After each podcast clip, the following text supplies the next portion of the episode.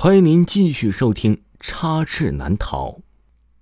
这时候，他突然听到从最里面的那个蹲位里传来了一声很大的声响，他把他吓了一跳。于是他便朝着那个蹲位走了过去。厕所里非常安静，他甚至能听到水龙头从水里滴答滴答的声音。他一步步的走到了那个蹲位前，不知为何，他的心脏跳动的非常快。似乎像是有什么不好的事情要发生在提前预兆一般，他定了定心神，一把拉开了那个蹲位的木板门，迅速的往里看了一眼。门呢，是被拉开了，他发现里面呢是什么都没有，只有一个拖把。哎，那个拖把好像是坏了，被人随意的扔在那里。拖把头上啊，有一些破烂不堪的脏布搭在了蹲坑的坑斗里，拖把杆啊也是歪倒在了地上。大概刚才那个声响就是拖把杆倒地上发出来的声音吧。他心中暗道，然后自嘲般的笑了笑，正准备把那个木板门给合上，就在这时，突然他看到了拖把头上的破布动了一下。他似乎有点不敢相信自己所看到的，伸手揉了揉眼睛后，再次往那里看了过去。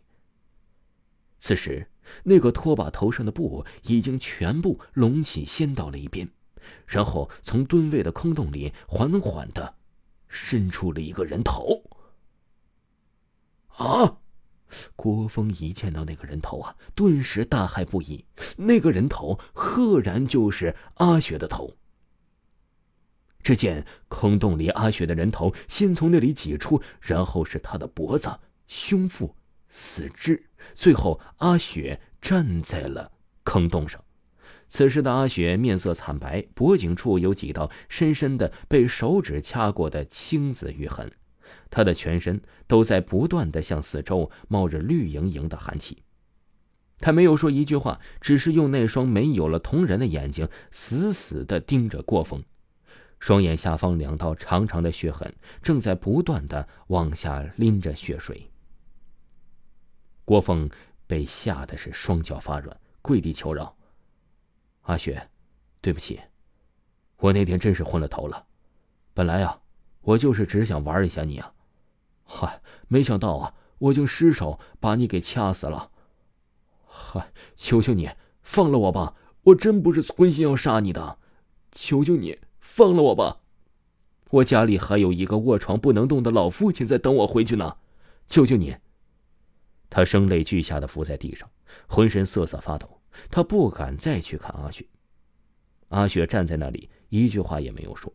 突然之间，他从空洞那一下就掉了下去，正好就落在了郭峰的跟前。郭峰吓得赶紧就要往厕所门外奔去。但还没来得及跑，就被阿雪迅速伸长的手臂呀一把给拉了回来。阿雪把郭峰拉到了自己的跟前，嘴角微微抽动了一下，像是在无声的笑着，然后便将自己冰冷而又僵硬的双手卡在了郭峰的颈处，用力的缩紧。这厕所外面，不断的传出了一个。惨绝人寰的嚎叫声。厕所的外面不远处站着的那个警察听见了惨叫声后，赶忙慌门而入。他看到郭峰正用手死死的掐着自己的脖子，面色青紫。那个警察慌忙上去去掰郭峰的手，但郭峰使的力道太大了，都不像是人能使出来的力气，怎么掰也掰不开。待那个警察跑出来找到帮忙的人时，他们惊讶的发现，郭峰。竟然已经把自己给掐死了，而郭峰尸体倒下的地面上突然出现了一排鲜红的血渍，罪有应得，插翅难逃。几秒钟后，那排血渍仿佛是被空气风化了一般似的，渐渐的在地上消散开去，什么都没有留下。听众朋友，本集播讲完毕，感谢您的收听。